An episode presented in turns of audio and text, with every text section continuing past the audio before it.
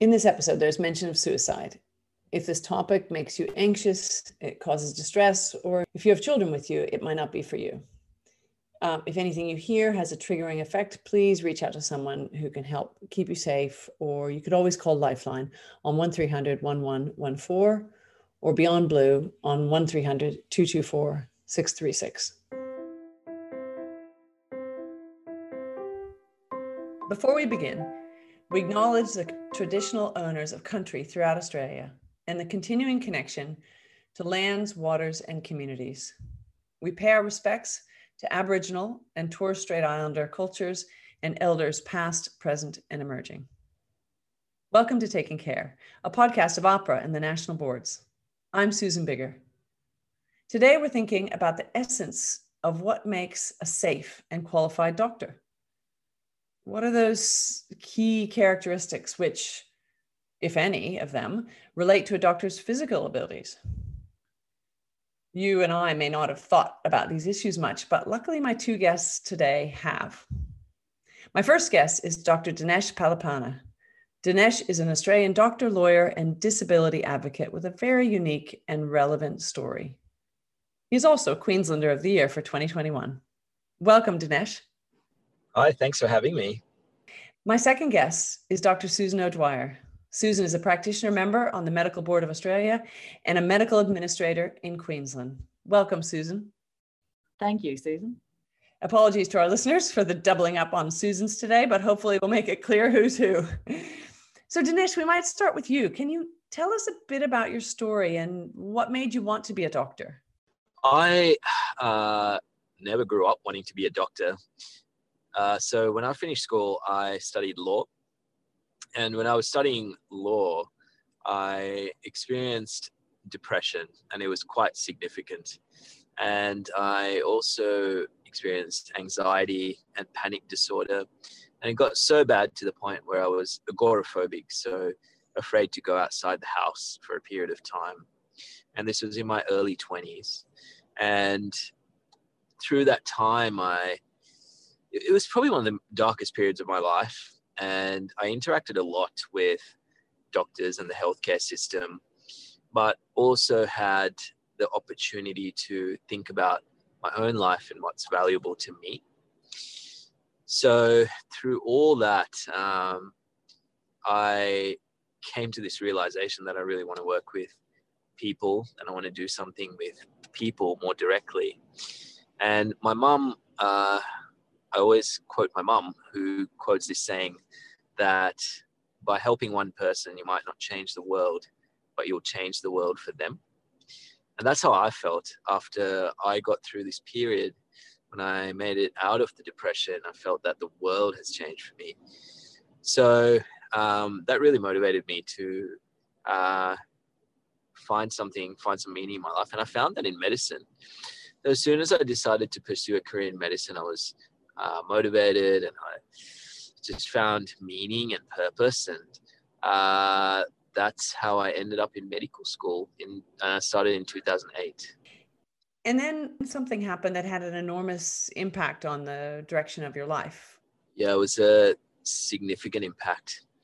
I was just over halfway through medical school, and I was driving along uh, the Gateway Motorway in Brisbane one night, it was raining intermittently through the day and uh, my car aquaplaned or it, it, hit a patch of oil or something we don't know. There was something on the road that night um, because a fire truck that came to the scene first also hit whatever that was and lost control but they didn't crash fortunately. My car rolled and rolled and rolled and when it landed i couldn't move and i couldn't use my fingers and i couldn't feel anything below the chest. So I knew the worst had happened and that I'd got a spinal cord injury. And can you tell us about what that um, turned out to be in terms of its long term impact on you physically? Before I had the injury, um, I had no idea about what life is like for someone with a spinal cord injury or disability because we see the paralysis, we see the physical paralysis, we see a wheelchair. We think, wow, that's a that's a pretty big problem um, and may even think a little bit more about it like how how would this person get into a bed or a car or a shower or whatever. So we might think a bit deeper than that, but actually the problem's far, far deeper physically. Um, the skin doesn't work properly. The lungs don't work properly. The cardiovascular system doesn't work properly. They, all these systems are disrupted. COVID 19 was a really good reminder of that because my lung functions are compromised and people with spinal cord injuries were at, at higher risk, probably from COVID 19. So um, there's all those other physical things that we don't see, but there's also the social uh, effects, and those are significant. It has a rippling effect on family relationships, finances, uh, education, and employment. And we went through the lot. My family fell apart. We had to sell the house. And it destroys all aspects of your life. Um, and I learned that very quickly. And I presume it also had an impact on your motivation or your thinking about the future. Did you think it would still be possible to become a doctor? I didn't know, but I, I never lost the dream of wanting to be a doctor. Um, even in the ambulance on my way from the accident site to the hospital, there was a doctor uh, in it who actually lectured me once. And I was talking to him, him about medical school in the ambulance. I mean, I talked to him about my family and everything else, but it's like, how am I going to get back to medical school? So that I, I thought about it every single day, um, but I didn't know how. Then, what was involved for you um, in trying to become a doctor? There's a long uh, set of conversations with the medical school, and uh, of course, getting my life back together in, into a position where I could do it. Um, and that's making sure that I have the support at home and um, the support while I'm at medical school to function.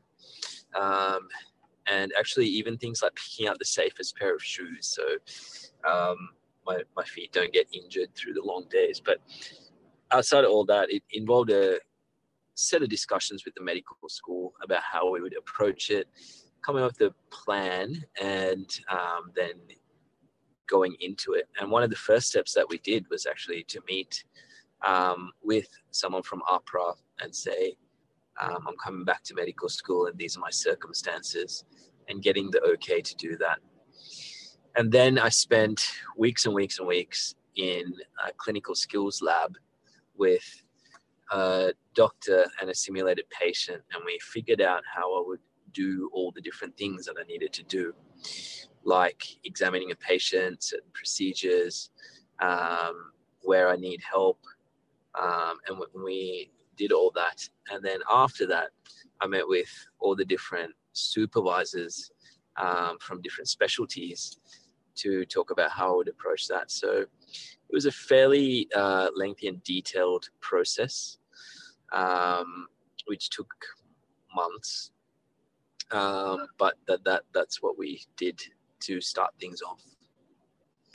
So I want to bring in Susan O'Dwyer now. We're interested to understand what was the role then of the medical board in the, each of these steps for Dinesh, both I suppose in medical school, but also after finishing medical school. How was the board involved? Oh, thanks, Susan. So, the Medical Board of Australia is the only body in Australia that can register somebody to be a medical doctor to practice in the country.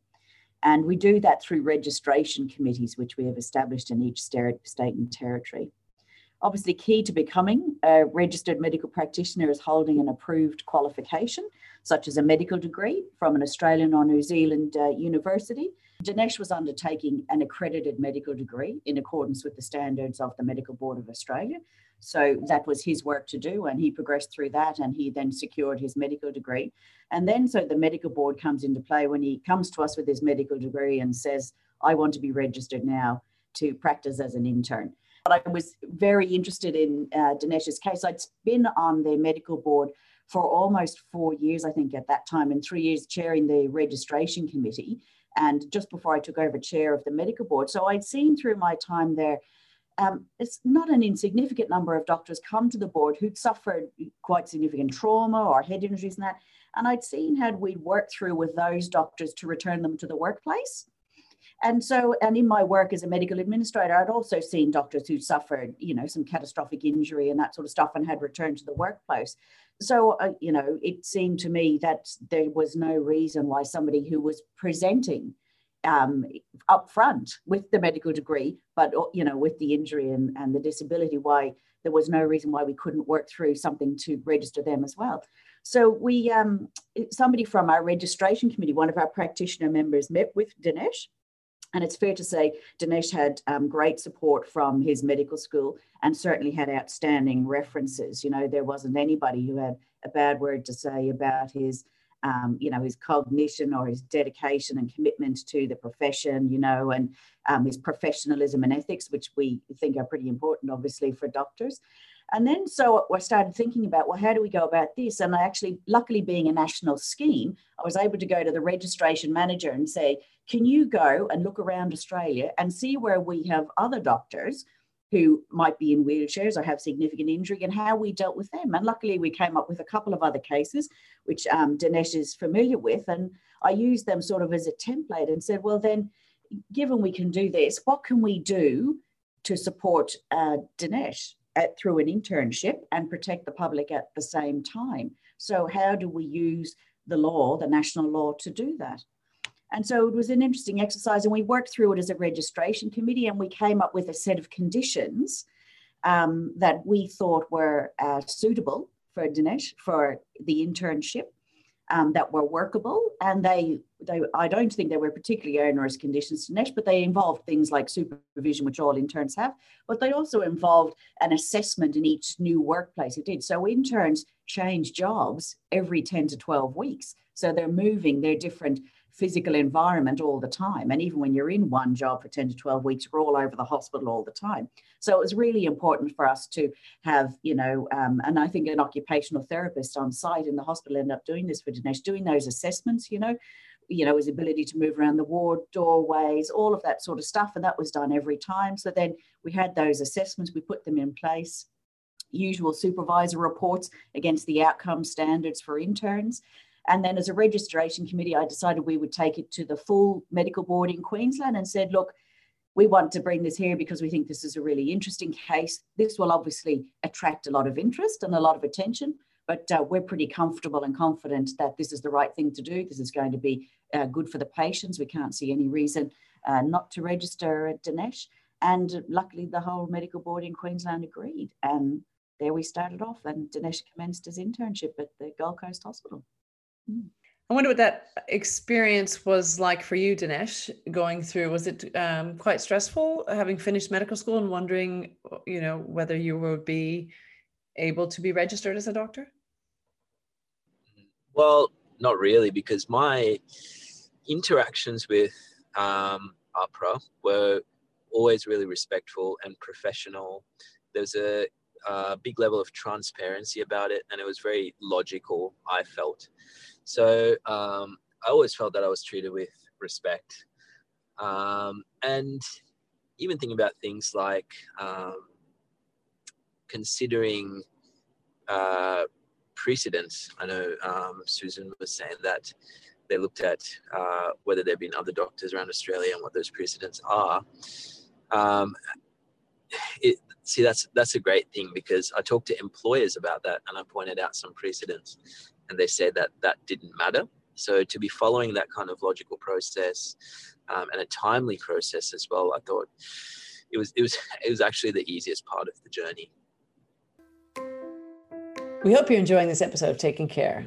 If you'd like to hear more, why not try another one of our episodes, such as Let's Meet the Decision Makers.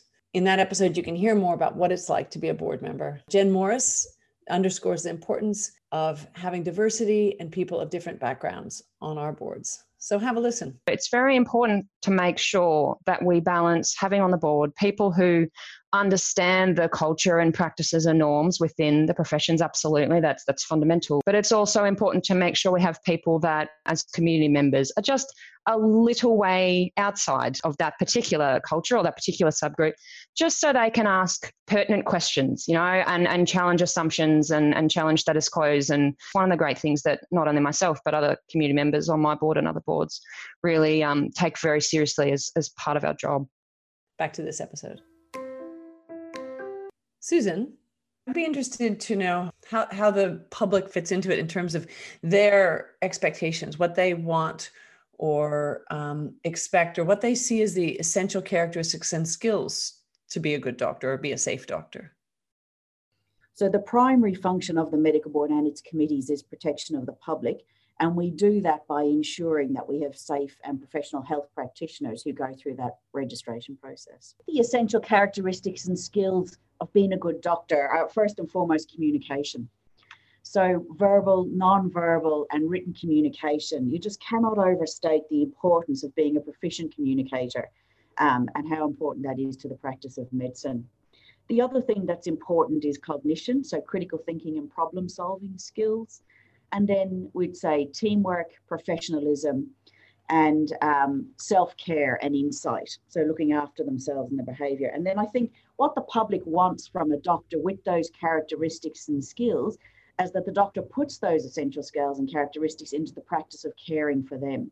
So, good communication for the public means that they have a trusting relationship with their practitioner, that they feel confident and informed about their healthcare, um, and they feel like a partner in their decision making.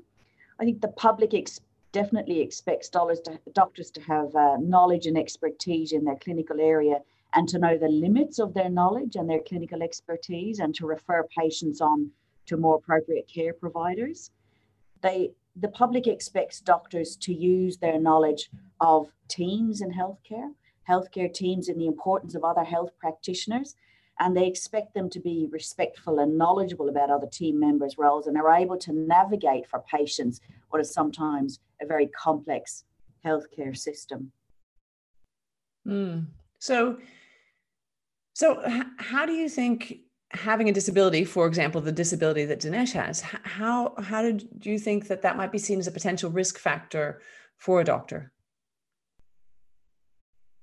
Yeah, so so I mean, I would just say it's not uncommon in doctors' lives, as in anybody's lives, to suffer injury or illness that might lead to a disability. You know, that happens to people who have undergone a medical degree and have been practicing medicine for quite a period of time. And I've certainly seen this in my time in the workplace and also on the medical board. And I think the major impact for a doctor with a disability or impairment is the inability to perform all of what is usually thought to be the usual functions of a doctor due to their physical disability or other disability. And I think it's really important to note that it's not only doctors with visually recognizable disabilities, but also those that have disabilities that aren't obvious uh, to the naked eye that may have limitations. So, but it, the key to this is managing the disability or impairment. So, the doctor themselves must know and understand their limitations and only work in a manner that's conducive to staying within the limits of their abilities. And this obviously requires a supportive and understanding workplace. Um, but this allows them then to practice with um, confidence and the support of the board through keeping the public protected. Susan said that uh, doctors should know their limits as well, and that's been one of the big things for me. Is um, knowing my physical limits. Like I'm not going to attempt neurosurgery or anything outside my physical limitations, but there's a lot that I can safely do as well. Um, but I think for any doctor, that's an important thing to practice within their limitations. I, w- I was just thinking back to the conditions that I had as an intern, and they were they were actually very reasonable, but they also allowed us to think a bit more and um, have checkpoints along the way about how things are going and develop our approach a bit better. Um, so I think the the c- conditions, particularly during my intern year, were, were pretty helpful just to make sure that we have a measured um, progression. Um, I, I find that I found that quite useful actually. It's really pleasing to hear Dinesh say that, and I suppose the other thing I would say is, um, you know, and I'm loath to bring up mandatory reporting, and I'm I'm loath to bring up, you know, that because it's such a great concern to a lot of our doctors who have impairments or have illness or injury. Susan, can you just briefly um, explain what mandatory reporting is? Yeah, so mandatory reporting is the obligation to report um, somebody to the medical board, either a treating practitioner or an employer, to report a registered health practitioner who they believe is putting the public at risk, you know. And so a lot of doctors think that having any impairment or any illness will result in them being mandatorily reported and will mean they won't be able to work or their registration will be taken away from them and that. And in my experience, and those cases that have come to the board, we're mostly able to work with practitioners through whatever period of illness or injury they've got to get them back to the workplace. You know, it is a partnership, and conditions can help, as Dinesh said, help the doctor back into that workplace safely and comfortably and supported. Um, they obviously help the patients then as well, and they protect the public. And so, I think um, you know. Um, people should not be afraid to engage with the medical board and with AHPRA when they have illness or injury because you know we're there to protect the public but we're there to do it in a way um, that is supportive of practitioners as well and the medical board as you know supports the doctors health programs in in across australia as well because it's really important to us the health and well-being of our practitioner workforce you know? i've come across so many colleagues that have um, struggled with mental health issues over the last now it's my fifth year now as a doctor, and um, some of them have been so significant um, and so uh, so challenging. And we know that over the last few years, in particular, there's just been so many notable incidents where um, our colleagues have lost their lives. But I think it's really um, one of the big misconceptions is that if I seek help for this, I will lose my registration or I'm not going to be able to practice medicine anymore. But I think that that misconception does need to be um, need to be dealt with um, because it, it can be a stressful job and life does happen and you need to be able to seek help freely when that does happen. Absolutely. Thank you for that. It's really a very important point. Now, I'm sure, Dinesh, that you would um, have some really unique perspectives and probably unique qualities that you bring because of your significant healthcare experience and, and the disability. Um, can you talk about that?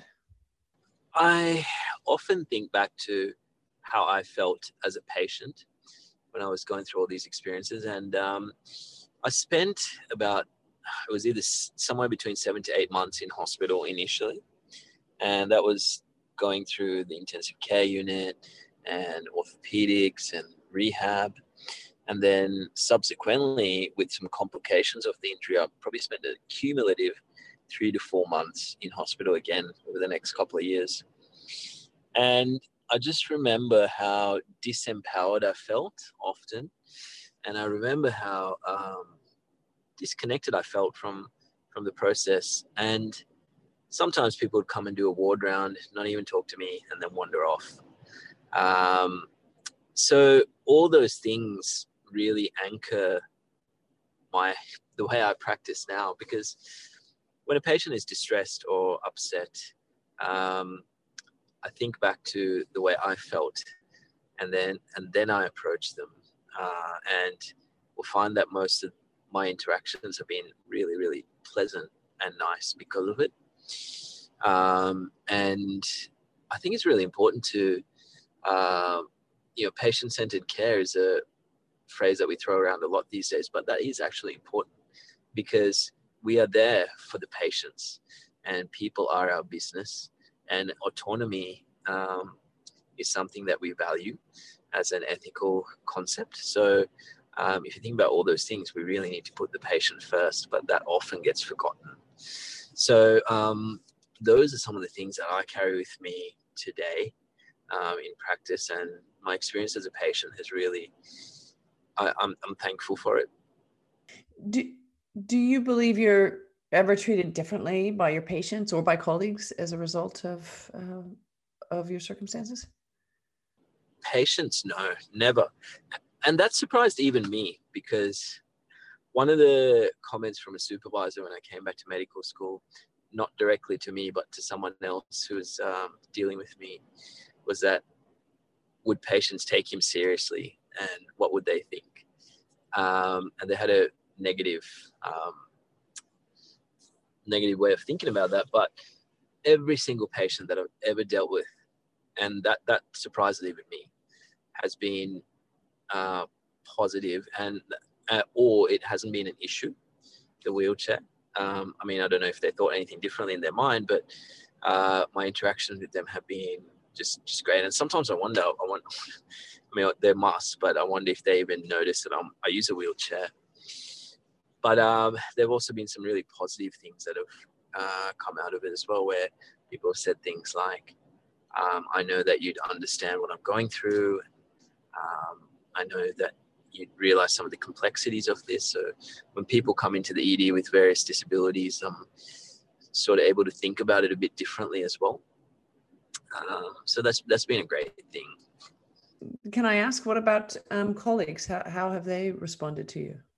Colleagues at my level and colleagues in the emergency department have been great, and they've been colleagues. You know, a, a lot of colleagues around the place have been really good. There've been a few isolated senior colleagues in different departments that have been um, challenging, I suppose, um, and that's to be.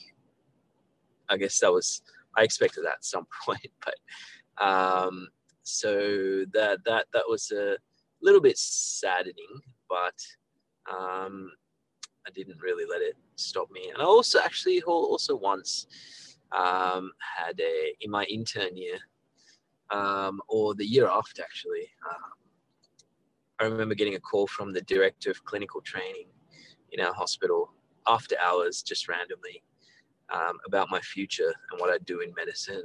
And they just said, I think you should um, leave the clinical medicine to people that are physically able to do it. Um, so you don't take that place away from them and think about doing something non clinical. So um, I heard comments like that every now and again. Uh, it was rare, but they stick in your memory. Uh, so that, that that was but you just keep going. Do you have any um, interesting anecdotes or or positive experiences that you want to share with us of patient patient interactions? You know the thing that i realized is um, it's not always the technical skill that's the special part that you remember. It's those conversations that you might have or um, it's just those connections that you have where you can guide someone through a difficult period um, and I got to say, um, my mum, she's she's been a huge part of my journey, and she's been there for me since I had the accident. She's been there every day, and she's still there, um, even though the rest of my family broke apart. But I often see mums with their kids coming to the ED, um, whether they might be adult kids or little kids, and they might have a chronic disease or a chronic issue and um, just by telling them what me and my mum went through, um, I've just had some really um, nice interactions because um, you know they understand then that it's not uh, it's not an isolated thing and it's common. Um, but that that that's always something I, I see, um, and there, has been some really nice moments out of that. Susan, I just want to throw back to you for a second and ask um, whether you think that the regulatory requirements, the the regulatory um, guidelines that that you look at, the things you consider, the criteria, are they appropriately flexible to ensure that we end up with not only a safe but a um, a diverse workforce with which represents the population and someone like Dinesh? I think they are. I think Dinesh is evidence that there is enough um, flexibility and scope within the national law and the registration standards and the standards for the profession that have been established to allow a diverse workforce. And I think we have um, a diverse workforce in not as diverse as we would like, obviously, and certainly not representative of the population. But I, I think it is getting there. Um, the law enabled us thinking and working with you know people who are interested to make the law work for Dinesh, you know, and we wanted to do that and we were able to do that. So I think you've got to have a will to want it to work and to want to make it flexible and, um, you know, and be innovative and do those sorts of things. And, um, and it's paid off. And so whilst, you know, Dinesh started work with conditions on his uh, registration, um, Dinesh no longer has conditions on his registration. And I think it's a testament that people with impairments, whether they be physical disabilities or other disabilities, you know, when they return to work, will often come in and we have to put conditions on. And those conditions might relate to the hours of work somebody does, whether they need supervision, limiting the areas of work that they can do in.